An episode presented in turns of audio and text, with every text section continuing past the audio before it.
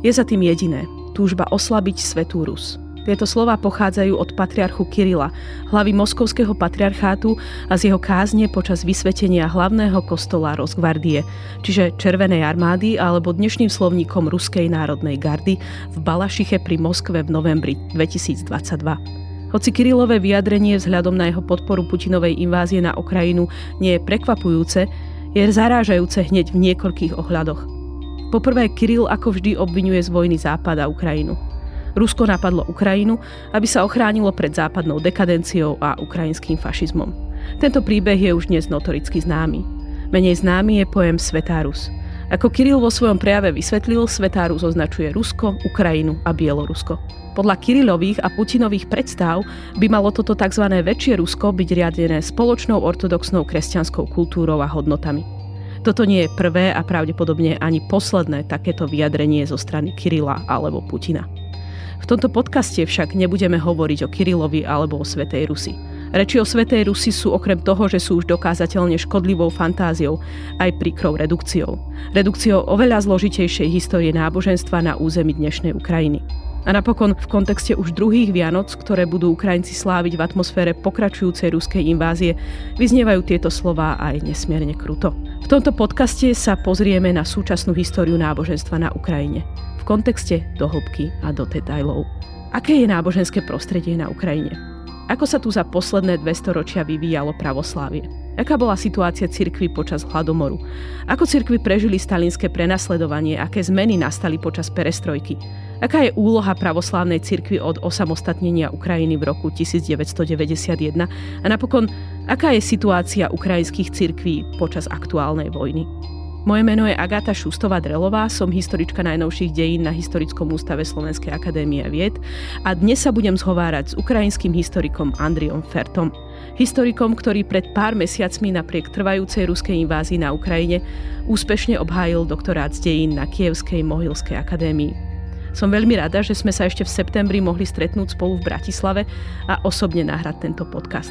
Doktor Fert skúma vzťah cirkvi a štátu v neskorom socializme a historickú pamäť súčasnej pravoslávnej cirkvi.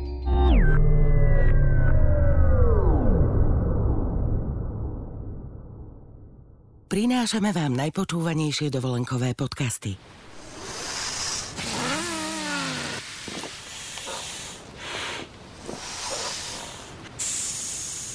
Celý rozhovor dvoch odfukovacích nafukovačiek na pláži si môžete vypočuť na svojej dovolenke. Na dovolenka.zme.sk nájdete poznávacie aj pobytové zájazdy, z ktorých si pre seba vyberiete ten najlepší. dovolenka.zme.sk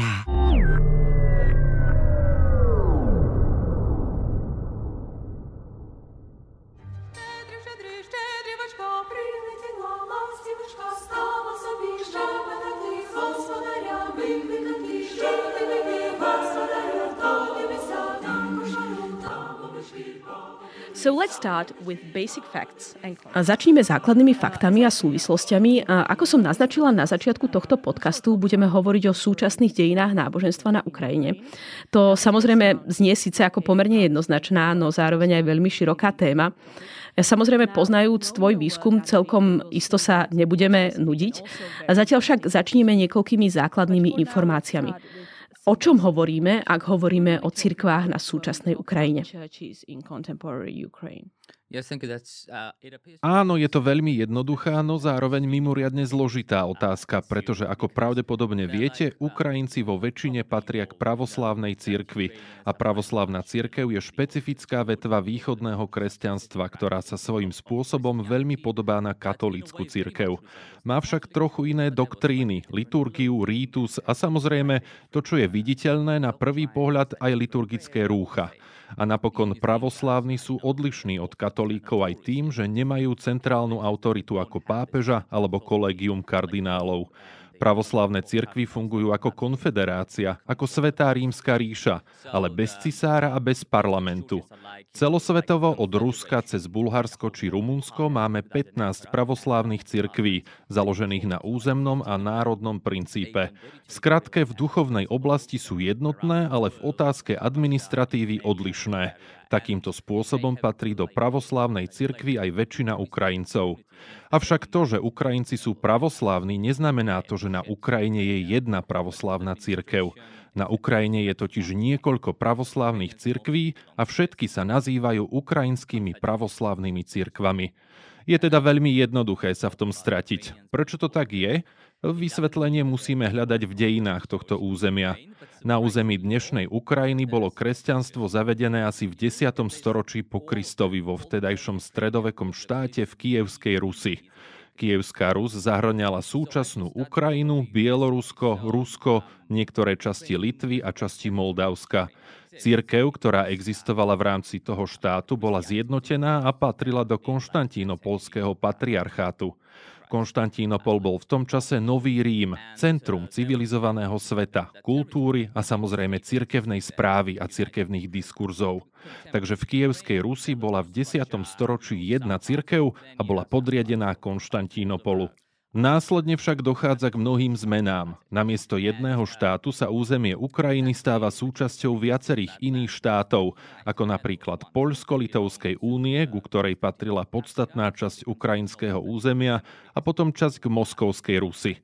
Každá z týchto entít sa pokúšala mať svoju vlastnú církev, ktorá by nebola žiadnym spôsobom spojená s cirkvami v ostatných štátnych celkoch. Keďže tieto štáty boli v konflikte, nechceli byť súčasťou jednej cirkvy. Do konca 16. storočia tak vznikli minimálne dve hlavné cirkvy. Jedna je v Poľsko-Litovskej únii, kam patril aj Kiev a významný podiel ukrajinských krajín.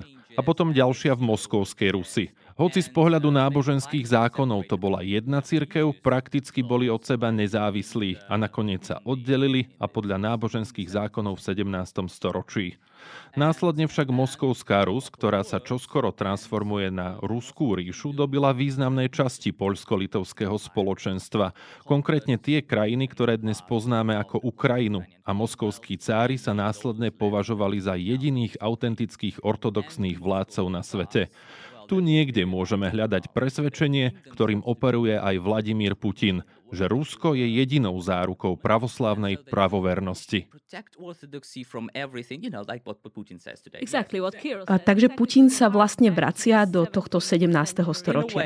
Áno, svojím spôsobom. Putin sa vidí ako ochranca pravoslávia, hoci pravoslávie dnes už nemá výrazný vplyv na morálku ruskej spoločnosti. Ak sa však vrátime do 17. storočia, po dobití časti Ukrajiny, ktoré predtým patrili do poľsko-litovského spoločenstva, sa Moskovské kráľovstvo rozhodlo, že začlení tamojšiu predtým nezávislú církev do Moskovského patriarchátu, čo napokon aj spravili, a to aj vďaka tomu, že sa im podarilo podplatiť konštantínopolského patriarchu. Kiev ako metropola a ako administratívne centrum ukrajinskej cirkvy, ktoré existovalo v poľsko-litovskom spoločenstve, bol pričlenený k Moskve, k Ruskej ríši a neskôr na začiatku 20. storočia do sovietskeho štátu. V tom čase však vypukla Prvá svetová vojna a Ruské impérium sa zrútilo. Zároveň dochádza k vzostupu ukrajinského nacionalizmu, ktorý sa šíri aj v rámci cirkvy, cez kňazov a veriacich, ale tiež prostredníctvom štátnych orgánov na Ukrajine. Ukrajina sa pokúšala po rozpade impéria osamostatniť. Nakrátko vzniká Západoukrajinská ľudová republika, čo samozrejme opäť prináša volanie po samostatnej cirkvi. A to je jedna z mojich ďalších otázok. Ak to totiž prirovnám k nášmu kontextu, na Slovensku bolo dosť úzke prepojenie najmä medzi luteránmi a národno-emancipačným hnutím a neskôr sa pridali aj e, katolíci, respektíve konkrétni katolícky kňazi. Náboženstvo, alebo presnejšie konkrétni kňazi v rámci týchto cirkví boli teda vlastne aktívne zapojení do národno-emancipačného boja. Samozrejme, že duchovenstvo bolo zapojené ako dôležitá súčasť súdobej elity. Ako to bolo na Ukrajine? Aká je vlastne súvislosť medzi náboženstvom a obzvlášť teda ortodoxným pravoslávnym a medzinárodno-emancipačným hnutím? To je veľmi krátka a zároveň veľmi zložitá otázka, ale aspoň v skratke. Církev a konkrétne pravoslávna církev nezohrala žiadnu významnú viditeľnú úlohu v národno-emancipačných a národno-oslobodzovacích hnutiach na Ukrajine. Máš na mysli hierarchiu alebo bežných veriacich? Všetkých, s hierarchiou, pokračujúc kňazmi až po náboženský diskurs. Ako sa to dá vysvetliť? Po tom, čo bola táto církev, ktorú som spomínal z Poľsko-Litovskej únie začlenená do Ruskej ríše, do Ruskej církvy, do Moskovského patriarchátu, pravoslávni kňazi nehovorili a nepublikovali nič v miestnom jazyku a nepodporovali žiadne hnutia, aby nepodkopávali túto domnelú jednotu Ruského impéria a teda nehrali žiadnu významnú rolu. A naopak, kľúčoví aktéry v ukrajinskom národno-oslobodzovacom hnutí, ktoré vzniká na konci 19. storočia, vôbec neriešia náboženstvo. Čiže toto je vzájomné? Áno, národovci vidia promoskovských kňazov, hierarchiu a vidia kláštory, ktoré sú postavené podľa ruských architektonických štýlov a nechcú mať s tým nič spoločné. Prvá kniha, prvý manifest národno-oslobodzovacieho hnutia, tzv. Janezova kniha ukrajinského ľudu, bola napísaná podľa vzoru Biblie, ale tiež podľa podobného manifestu poľského národa.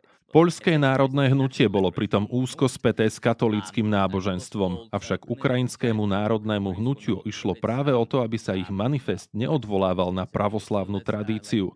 Rozhodli sa vychádzať z poľského národného hnutia a z polštiny.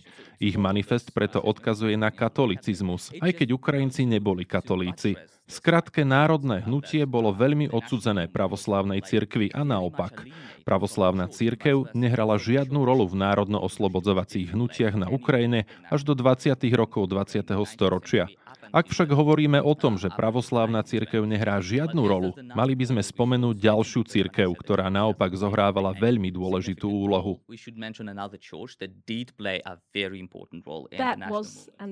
Čítaš mi vlastne myšlienky, k tomu totiž smeruje aj moja ďalšia otázka. Čo ostatné církvy? Máme teda pravoslávnu církev, potom grécko-katolickú církev a samozrejme rímsko-katolickú církev. Čo tieto dve církvy? Alebo som ešte na nejakú církev zabudla? No sú tu ďalšie, ktoré si nespomenula, ale k tomu sa vrátime o niečo neskôr, pretože sú dôležité v neskorších obdobiach. Takže áno, máme tu uniatov alebo grécko-katolícku církev, ak používame terminológiu Márie Terezie rakúskeho cisárstva.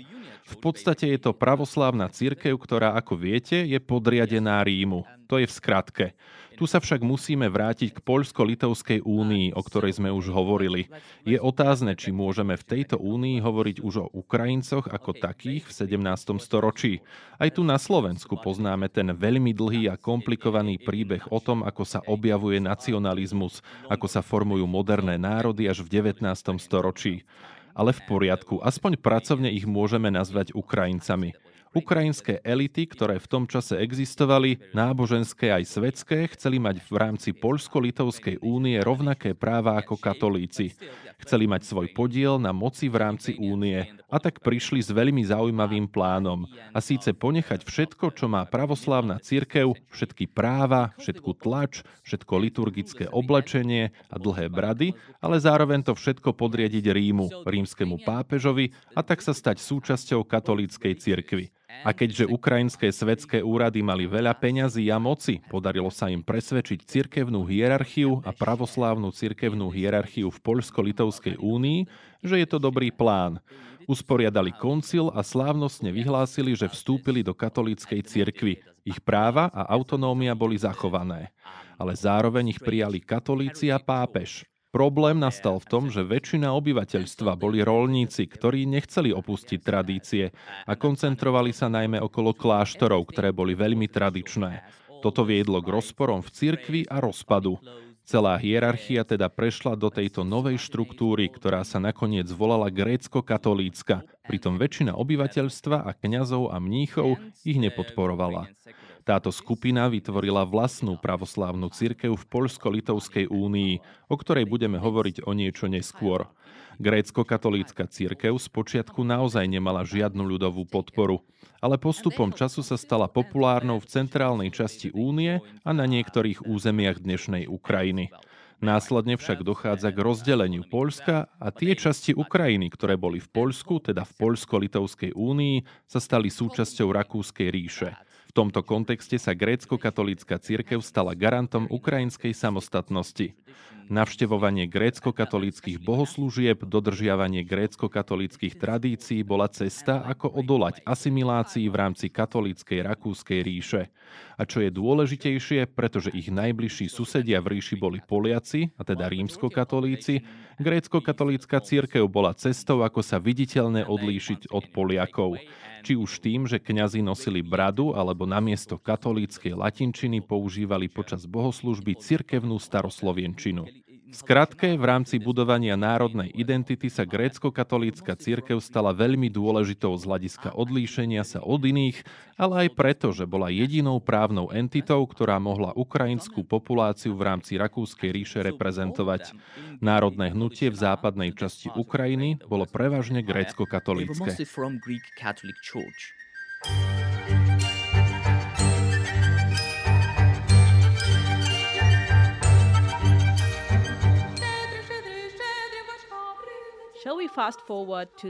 Teraz sa posuňme v čase do 20. storočia a k otázke vzniku pravoslávnych cirkví. Ak sa nemýlim, aktuálne sme už na prelome storočí. A prichádza začiatok bolševickej okupácie. Čo sa stane s pravoslávím počas a po okupácii?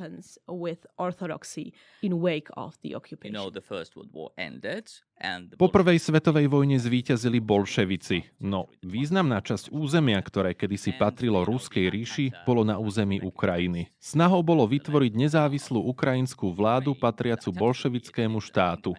Avšak ukrajinská revolúcia nebola úspešná a bolševikom sa podarilo obsadiť významnú časť Ukrajiny. Bolševici samozrejme neboli horlivými zástancami náboženstva a považovali ho za stelesnenie zaostalosti. Ak mala spoločnosť dosiahnuť komunizmus, musela sa náboženstva zbaviť. Vzhľadom na to, že bolševici boli vo všeobecnosti nie veľmi vzdelaní, rozhodli sa náboženstva zbaviť doslova fyzicky a tak začali búrať kostoly, fyzicky ničiť kňazov a veriacich. V skratke viedli aktívnu a veľmi fyzickú protináboženskú kampaň and you know there was this active anti-religious campaign. So, so the persecution... Takže prenasledovanie, fyzické prenasledovanie sa začína už v 20. rokoch 20. storočia a následne eskaluje počas stalinizmu. Yes. Yes, yes. Áno, v 50. rokoch minulého storočia očividne neboli také veľké a vplyvné, ako ich predstavil Stalin v 30. rokoch, stále ale boli prítomné. Bolševici však boli veľmi politickí, povedzme flexibilní. Boli si vedomí, že v spoločnosti, ktorá bola zdedená z Ruskej ríše, majú veľmi mocnú pravoslávnu cirkev, ktorá prenikala celou spoločnosťou. Bola súčasťou každodenného života od narodenia, krstu cez sobáš až po smrť. Rozhodli sa preto vytlačiť náboženstvo z tejto oblasti každodenného života. V mnohých ohľadoch ho teda úplne nahradili.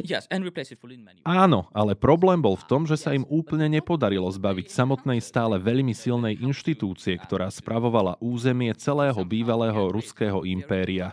Bolševici sa teda rozhodli nájsť menej viditeľnú cestu, ako túto inštitúciu vnútorne rozdeliť. Popri pokračujúcom intenzívnom fyzickom prenasledovaní sa rozhodli založiť a obnoviť ukrajinskú autonómnu alebo dokonca nezávislú pravoslávnu cirkev. Ako som spomínal, v 17. storočí bola táto cirkev začlenená do Ruskej pravoslávnej cirkvy. Vytvorenie nezávislej cirkvy sa následne stalo súčasťou národného programu rôznych vlád na ukrajinskom území. Takýchto pokusov bolo viacero, ale ani jeden z nich nebol úspešný. A ľudia, ktorí sa o toto pokúšali, nezmizli s bolševickou okupáciou. Myšlienka samostatnej ukrajinskej cirkvy bola aj v tom čase veľmi silná. Bolševici sa preto rozhodli v rámci boja proti ruskej pravoslávnej cirkvi podporiť toto hnutie v Ukrajinskej sovietskej socialistickej republike. Vďaka tomu sa Ukrajincom napokon podarilo vytvoriť samostatnú cirkev. Až do roku 2018 sa táto cirkev oficiálne volala Ukrajinská pravoslávna cirkev. Táto církev zdôrazňovala svoju nezávislosť poukazovaním na Ukrajinská vo svojom názve. A táto církev, ktorú podporovali bolševici následne, apelovala na kňazov a veriacich, ktorí na začiatku 20. storočia bojovali proti ruskému impériu aby práve pre túto minulosť podporili vznik nezávislej cirkvi. Keď sa na to pozeráme z nášho slovenského kontextu, tak je dosť ťažko pochopiteľná táto situácia, pretože tá situácia v Československu s pravoslávim bola veľmi odlišná v tom, že vlastne ortodoxia sa používala na potlačenie grékokatolíkov a tým na vlastne oslabenie rímskokatolíckej cirkvi. A pravoslavie vlastne tiež podporovalo plne inváziu vojsk Varšavskej zmluvy. Ak sa však vrátime naspäť na Ukrajinu, sme pred druhou svetovou vojnou a sme v období 30. rokov. Keď sme sa pripravovali na tento podcast, spomenul si, že posledná septembrová sobota je oficiálnym dňom spomienky na hladomor. Moja otázka teraz nie je, ako je v tomto čase situácia v cirkvi. Eh, v tomto nesmierne tragickom období ukrajinskej a bieloruskej histórie. Aká je teda situácia cirkvi počas hladomoru? Uh, what is the situation of churches during mhm. Holodomor. Mm-hmm. Okay, we, we, we stopped at this Bolshevik support. Skončili sme pri bolševikoch, ktorí podporili vznik nezávislej pravoslávnej ukrajinskej cirkvi, aby podkopali legitimitu a jednotu ruskej pravoslávnej cirkvi. Avšak v 30. rokoch sa bolševici rozhodli, že zničia ruskú cirkev aj inštitucionálne. A v tomto momente prestali potrebovať aj nezávislú ukrajinskú cirkev a tak ju začali prenasledovať rovnakým spôsobom, ako prenasledovali a ničili ruskú cirkev. Vo svojom výskume sa nešpecializujem na hladomor a stalinské prenasledovanie. Pokúsim sa však odpovedať na tvoju otázku. V 30. rokoch sa Stalin rozhodol vykoreniť všetky zvyšky náboženstva a zrýchliť spoločenské a ekonomické smerovanie ku komunizmu. Prenasledovanie sa stupňovalo a bolo naozaj veľmi intenzívne. A tak do konca 30. rokov 20. storočia cirkev zo Sovietskeho zväzu takmer úplne vymizla. Existovalo niekoľko cirkevných spoločenstiev, ktoré boli stále aktívne, ale bolo ich len niekoľko desiatok. A v tomto kontexte začína hladomor vytvorený sovietskými úradmi. O dôvodoch začiatku hladomoru sa stále diskutuje, je veľa rôznych názorov. Je však v zásade jedno, či bol hladomor dôsledne naplánovaný sovietmi, alebo práve naopak bol výsledkom zle naplánovanej hospodárskej politiky. V momente, keď na Ukrajine nastal hladomor, církev je už takmer vymazaná z každodenného života, obzvlášť na vidieku, pričom obeťami hladomoru boli práve rolníci. Nefungovali kostoly, cirkevné budovy síce stáli, ale neboli v nich kňazi ani bohoslužby. Pravoslávna cirkev na sovietskej Ukrajine nemala nič a jednoducho nemohla pomáhať. Neexistovali inštitúcie, neboli prítomní kňazi. Tí niekoľkí duchovní, ktorí zostali, nemohli nič robiť, pretože mali zakázané akékoľvek prejavy, kázne a dokonca mali zakázané aj žiadať o pomoc. Niektorí z najvyšších duchovných ruskej pravoslávnej cirkvi boli dokonca nútení povedať, že všetko je v poriadku, že všetko ide podľa plánu. Toto sa stalo napríklad potom, ako pápež žiadal o pomoc hľadujúcim v Sovietskom zväze. Predstaviteľ ruskej pravoslávnej cirkvi reagoval, že nie, nie, nie, všetko je v poriadku, nie je hlad. Takúto pomoc nepotrebujeme. Avšak bola tu aj veľká grécko-katolícka cirkev, ktorá bola veľmi aktívna a snažila sa šíriť do sveta správy o tom, čo sa deje na sovietskej Ukrajine, čo sa deje s rolníkmi. Pokúšali sa získať nejakú pomoc. Grécko-katolícka církev tiež hladomor veľmi hlasno označila za pokus, nie priamo o genocídu, keďže tento pojem sa ešte v tom čase nepoužíval, ale o vyhľadovanie ukrajinského národa. Vnímali to ako pokus vedenia Sovietskeho zväzu zničiť Ukrajincov a zničiť ich nielen preto, že sú to Ukrajinci, ale preto, že sú veriaci a pre tých nebolo v komunistickej spoločnosti miesto. Grécko-katolíci boli veľmi aktívni v presadzovaní takéhoto chápania hladomoru aj na západe, ale neboli v tom veľmi úspešní. Nemali príliš dobré spojenie so západným svetom, aby ich presvedčili, že niečo nie je v poriadku. Tieto informácie sa opäť objavili až v 80. rokoch v ukrajinskej emigrácii v Spojených štátoch a Kanade. Hladomor bol prezentovaný ako pokus zničiť celú Ukrajinu, vymazať akékoľvek stopy ukrajinskej národnej identity a myšlienky ukrajinskej autonómie. Najprv sa zničila cirkev, následne inteligencia a kultúrna elita ukrajinského národa. A potom chrbtová kosť národa, rolníci. Toto je dodnes oficiálny narratív aj ukrajinského štátu. Církev je v tomto príbehu reprezentovaná ako dôležitá súčasť ukrajinskej identity každodenného života Ukrajiny. Treba však povedať, že bola skôr obeťou ako aktívnou inštitúciou, ktorá by mohla chrániť ľudí pred tým, čo sa dialo.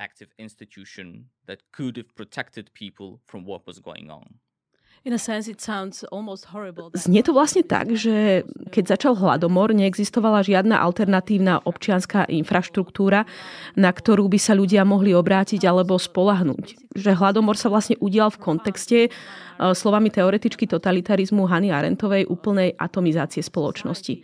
Eh, bolo by výborné, ak by sme mali viac priestoru hovoriť o tom, ako sa dnes pripomína hladomor v ukrajinskej oficiálnej pamäti, pretože viem, že to je jedna z tém, eh, v ktorej sa vo svojom výskume venuješ a dúfam, že ešte raz budeme mať na to príležitosť.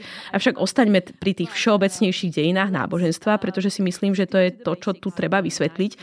Presuňme sa teda z 30. a 40. rokov 20. storočia keď sme sa pripravovali na tento podcast, ja som sa ťa spýtala, eh, kedy v dejinách Ukrajiny nastávajú 50. roky. Totiž 50. roky 20. storočia v celom našom regióne Strednej Európy boli obdobím najtvrdšieho prenasledovania. Kedy je teda to najtvrdšie prenasledovanie cirkví na Ukrajine?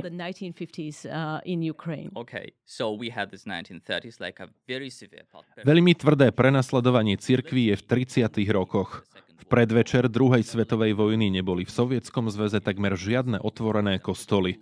Na celý sovietský zväz bolo len niekoľko desiatok otvorených pravoslávnych kostolov. Pravoslávnu cirkev sa podarilo veľmi efektívne vykoreniť, čo bolo vidieť najmä na území Ukrajiny. Avšak v roku 1943, vo chvíľach vojny, keď si spojenci a sovietský zväz uvedomili, že môžu vojnu vyhrať a zvíťaziť nad Nemcami, významná časť Ukrajiny bola v tom čase okupovaná nacistami a nacisti sa snažili podkopať sovietov a zabezpečiť si určitú verejnú podporu. A tak do istej miery umožnili obnovenie náboženského života. Dovolili biskupom a kňazom, ktorí sa schovávali v podzemí, aby sa znovu objavili a obnovili náboženský život. Tá myšlienka bola jednoduchá. Pozrite, my sme tí dobrí, lebo sme povolili náboženstvo. Sovieti sú tí zlí, lebo ho zakázali a zničili. Avšak v podobnom čase sa aj Stalin rozhodol, že cirkev potrebuje ako nástroj mobilizácie v čase vojny a že tvrdenie o komunizme ako o budúcnosti spoločnosti nemotivujú ľudí, aby išli do prvej línie a obetovali svoje životy. Zároveň sa vrátil k nacionalizmu, ale vo veľmi primitívnom prevedení. Jeho posolstvo bolo, že ľudia musia brániť sovietský zväz, pretože ich predkovia bránili toto územie počas tisícročí dlhej histórie. V rámci týchto príbehov sa opäť začali oslavovať aj pravoslávni svetí um, of the of the Russian Orthodox Church because there are saints in the Russian. Here comes the Opäť stará známa bolševická flexibilita však. Yes, yes, exactly. Áno, presne tak. Stalin bol mimoriadne flexibilný. Bol monštrum, ale zároveň bol politicky múdry. Politicky múdre monštrum. Rozhodol sa teda instrumentalizovať aj cirkevnú inštitúciu a náboženské myslenie, obzvlášť tie myšlienky, ktoré boli nejakým spôsobom spojené s nacionalizmom, aby motivoval ľudí ísť do prvej línie a tiež sa rozhodol využiť s jeho dovolením novovytvorené štruktúry Ruskej pravoslávnej cirkvi na kontrolu, znovu získanie, znovu obnovenie sovietskej vlády na Ukrajine, ktorá bola momentálne pod nemeckou okupáciou. Keď však bolševici znova obsadili tieto územia, hľadali cestu, ako opäť oslabiť samostatnú ukrajinskú cirkev, ktorú až donedávna využívali na presadzovanie svojich cieľov. To je jedna časť príbehu. Ďalšia časť príbehu je, že vďaka vojne a vďaka podpore spojencov došlo k ďalšiemu rozdeleniu Polska a veľká časť Polska, ktorá existovala od konca Prvej svetovej vojny, skončilo v Sovietskom zväze. A jednou z ústredných častí tohto územia bola Halíč, o ktorej sme sa tiež zmienili na začiatku nášho rozprávania. V Halíči bola veľmi silná grécko-katolícka cirkev, ktorá, ako si pamätáte, bola veľmi spojená s národnou identitou s ukrajinským národno-oslobodzovacím hnutím. Pre gréko-katolíkov boli teda 50. rokmi 40. roky a svojím spôsobom vlastne aj 50. roky. Stalin sa rozhodol prinútiť ruskú pravoslávnu cirkev, aby prinútila grécko-katolíkov vrátiť sa k viere svojich predkov, keďže grécko-katolíci boli pred 17. storočím pravoslávni. Mali sa teda podľa Stalina vrátiť k skutočným tradíciám a zanechať tie, ktoré im podľa Stalina nanútili tí zlí zo západu. Až do konca Sovietskeho zväzu to fungovalo takto. Pravoslávna cirkev mala eliminovať grécko-katolícky vplyv v západnej časti Ukrajiny, absorbovať farnosti v tejto cirkvi a urobiť ich pravovernejšími. Cieľom však bolo urobiť ich sovietskejšími dôsledku čoho dnes pravoslávna cirkev nemá, jemne povedané, dobré meno na západnej Ukrajine. Treba však povedať, že z geografického hľadiska ide o extrémne malé územie s malým počtom obyvateľov. V momente, keď sovieti znovu dobili Halič, nachádzalo sa tu približne 2000 farností grécko-katolíckej cirkvy. Tieto farnosti donútili prestúpiť na pravoslávie, ale stále to bola len malá časť. Totiž do 40. rokov 20. storočia mala pravoslávna cirkev v Sovietskom zväze dokopy 15 tisíc farností. To však už prichádza Chruščov, pre ktorého boli Stalinové pokusy o využívanie a znovu otváranie cirkví v rozpore s ideálmi komunizmu a tak začal znova zatvárať pravoslávne kostoly. Na konci Chruščovovej kampane zostalo z pôvodných 15 tisíc ruských pravoslávnych kostolov v Sovietskom zväze len 7 tisíc, pričom 2 tisíc z nich bolo v Halíči, keďže tam bolo oveľa komplikovanejšie zatvárať kostoly, pretože táto časť regiónu bola viac náboženská. Zdalo sa, že cirkev tam má skutočný vplyv. Významná časť týchto farností bola síce formálne pravoslávna, ale v skutočnosti išlo o grécko-katolíkov. Podľa sovietskej propagandy išlo o ukrajinských buržoáznych nacionalistov a preto vyzývali pravoslávnu cirkev, aby s nimi spravila poriadok. So the church should do something about them.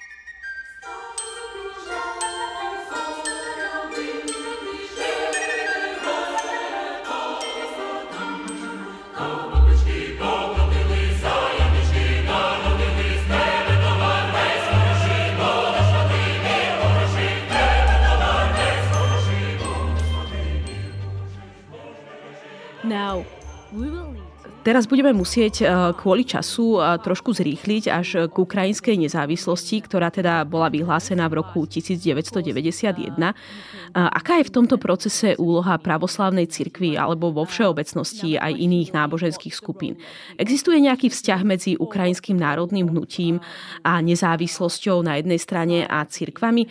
Ako sa vlastne táto pozícia konkrétnych cirkví eh, premieta neskôr do ich verejnej pozície už v nezávislej Ukrajine? Uh, uh, no, ešte raz, áno. Eh, tak ako v 19. storočí bola úloha pravoslávnej cirkvi v národných hnutiach na Ukrajine minimálna, tak aj po vyhlásení nezávislosti bola pravoslávna cirkev neviditeľná. Zároveň bola spoločnosť v dôsledku sovietskej politiky tak sekularizovaná, že církev v skutočnosti nemala žiadny skutočný vplyv. Výnimkou je opäť Západ a časť Ukrajiny, najmä preto, že nepodliehali takej prísnej politike a v Sovietskom zväze strávili o niečo menej času ako ostatné časti Ukrajiny. A tak tí aktéry, ktorí prišli z tejto časti Ukrajiny a boli aktívni aj v národno-oslobodzovacom hnutí 19. storočia, zohrávali dôležitú úlohu aj v národnom hnutí pri vyhlásení nezávislosti v roku 1991. Myšlienka národného hnutia vznikla v 80. rokoch počas perestrojky a Ukrajina nakoniec vyhlásila nezávislosť v roku 1991. V národnom hnutí sa veľmi skoro objavila myšlienka, že Ukrajinci sa musia vysporiadať s koloniálnym a sovietským dedičstvom. A jedným z koloniálnych pozostatkov bola samozrejme ruská pravoslávna cirkev – Ukrajinci si podľa národovcov mali založiť skutočné ukrajinské národné cirkvy.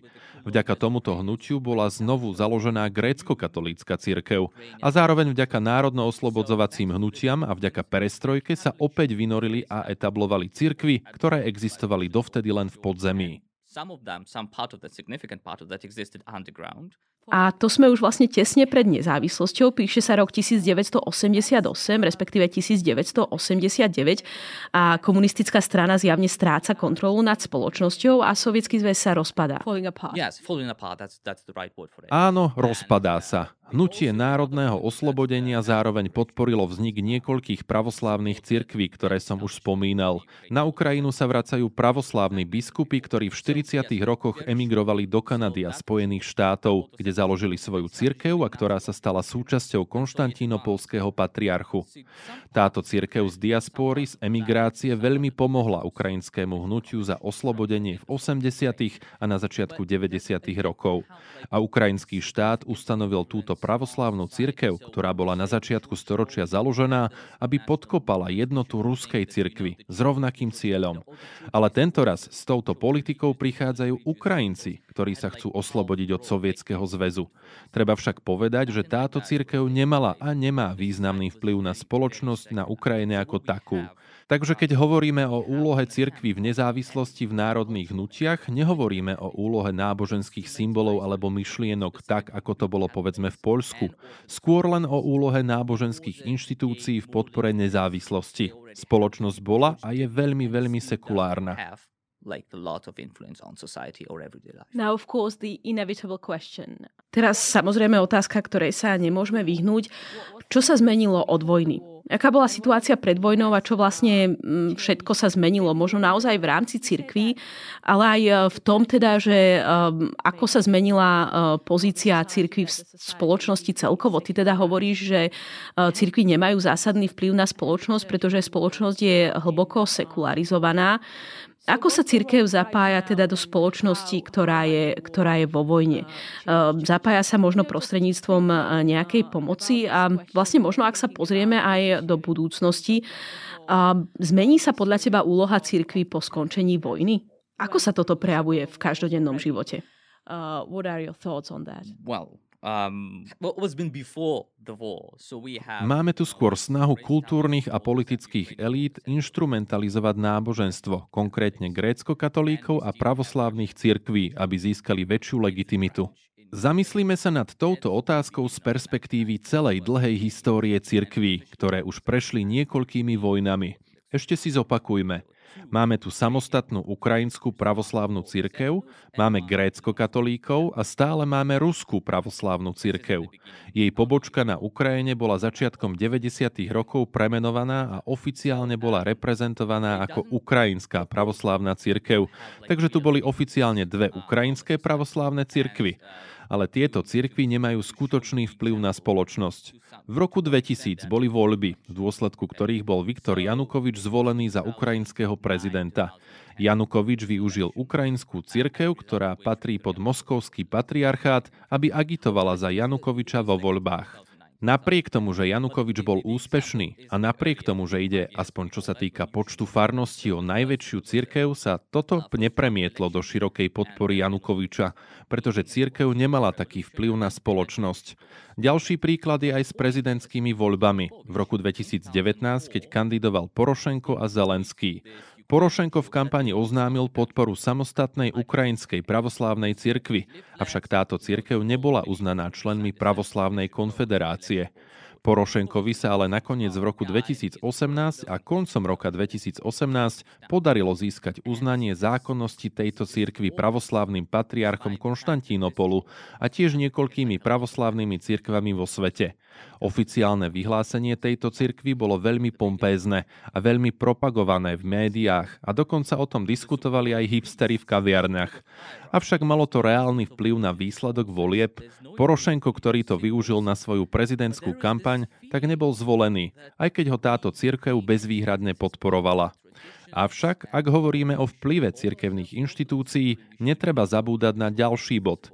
Keď sa vo výskumoch Ukrajincov pýtali, či sú ortodoxní, tak 70 alebo 80% z nich odpovedalo áno, sme pravoslávni.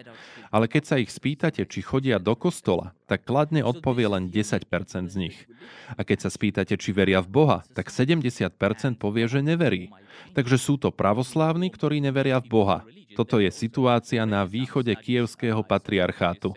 Takže ľudia, ktorí podporujú myšlienku, že Ukrajina by mala mať nezávislú církev od Ruska, zároveň neveria v Boha a nechodia do kostolov. Nie je to teda o vplyve náboženských diskurzov, náboženských symbolov a inštitúcií, ale je tu taký pocit, že je to súčasť našich tradícií a pravdepodobne by sme sa mali nazývať pravoslávnymi, pravdepodobne by sme mali, viete, ísť do kostola, napríklad na Veľkú noc, najväčší ortodoxný sviatok, dať pokrstiť naše deti, pretože je to pekná tradícia Takže toto je jediný vplyv, ktorý náboženstvo v skutočnosti má na spoločnosť. Vojna to pravdepodobne môže zmeniť. Už existujú aj štúdie sociológov, ktoré hovoria, že Ukrajinci sa v dôsledku vojny stávajú náboženskejšími. V každodennom živote sa to zatiaľ neprejavuje. V súčasnosti neexistujú žiadne štúdie, ktoré by to preukázali, pretože viete, nechcem o tejto otázke špekulovať. Najprv by sa mala skončiť vojna a potom môžeme len skúmať, či má náboženstvo skutočne nejaký vplyv na spoločnosť. Ale čo sa týka narastajúceho počtu, či už rastie počet farností, počet reholných spoločenstiev, tak tu k nárastu nedochádza. Stále je to takým tempom ako pred vojnou. Je to rovnaké tempo, aké sme videli pred vojnou. Uh,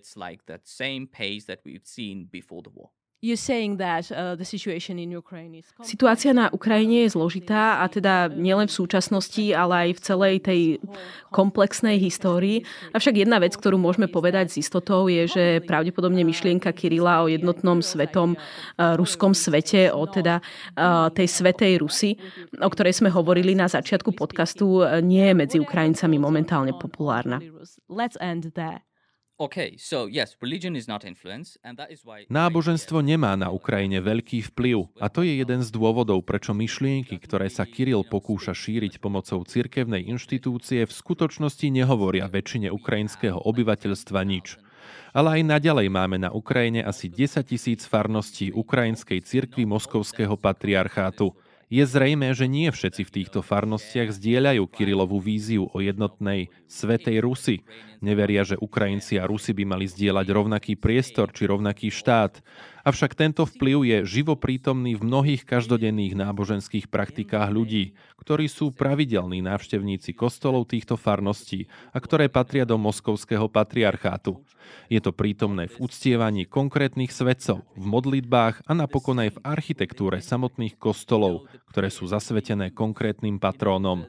V jednom z ústredných pravoslávnych kostolov na Ukrajine sa nachádzajú ikony ruského generála z 19. storočia Feodora Ušaka Košakova, ktorý je vojenskou ikonou súčasnej ruskej flotily.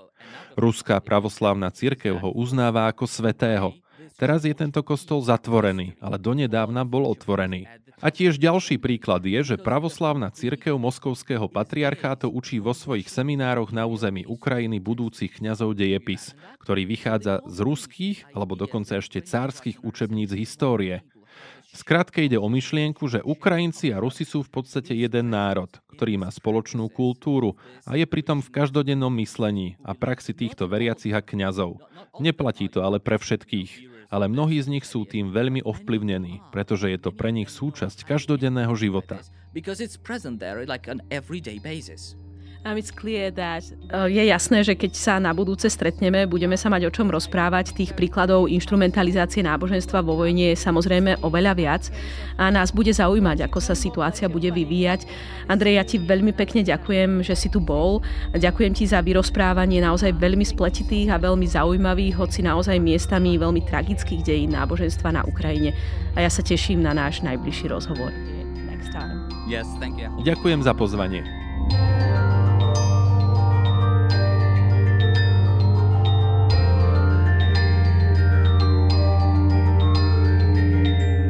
Počúvali ste Dejiny, týždenný podcast denníka Sme a historickej reví, ktorý vychádza vždy v nedelu. Nájdete ho vo vašej obľúbenej podcastovej aplikácii alebo na sme.sk lomka dejiny. Ak sa vám podcast páči, môžete ho v podcastovej aplikácii ohodnotiť, pomôžete nám ho tak dostať k viac poslucháčom a poslucháčkam. Ak nám chcete zanechať odkaz, napíšte nám na mail na dejiny sme.sk alebo sa pridajte do podcastového klubu denníka Sme na Facebooku. Som Agáta Šustová-Drelová a na tejto epizóde sa spolu podielal aj Viktor Hlavatovič.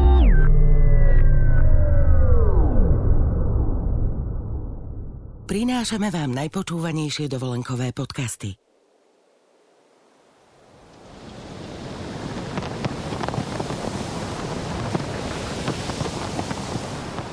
Čo viedlo morský Vánok k tomu, aby zvýšil hlas na slnečník? Dozviete sa na svojej dovolenke. Na dovolenka.zme.sk nájdete poznávacie aj pobytové zájazdy, z ktorých si pre seba vyberiete ten najlepší. dovolenka.zme.sk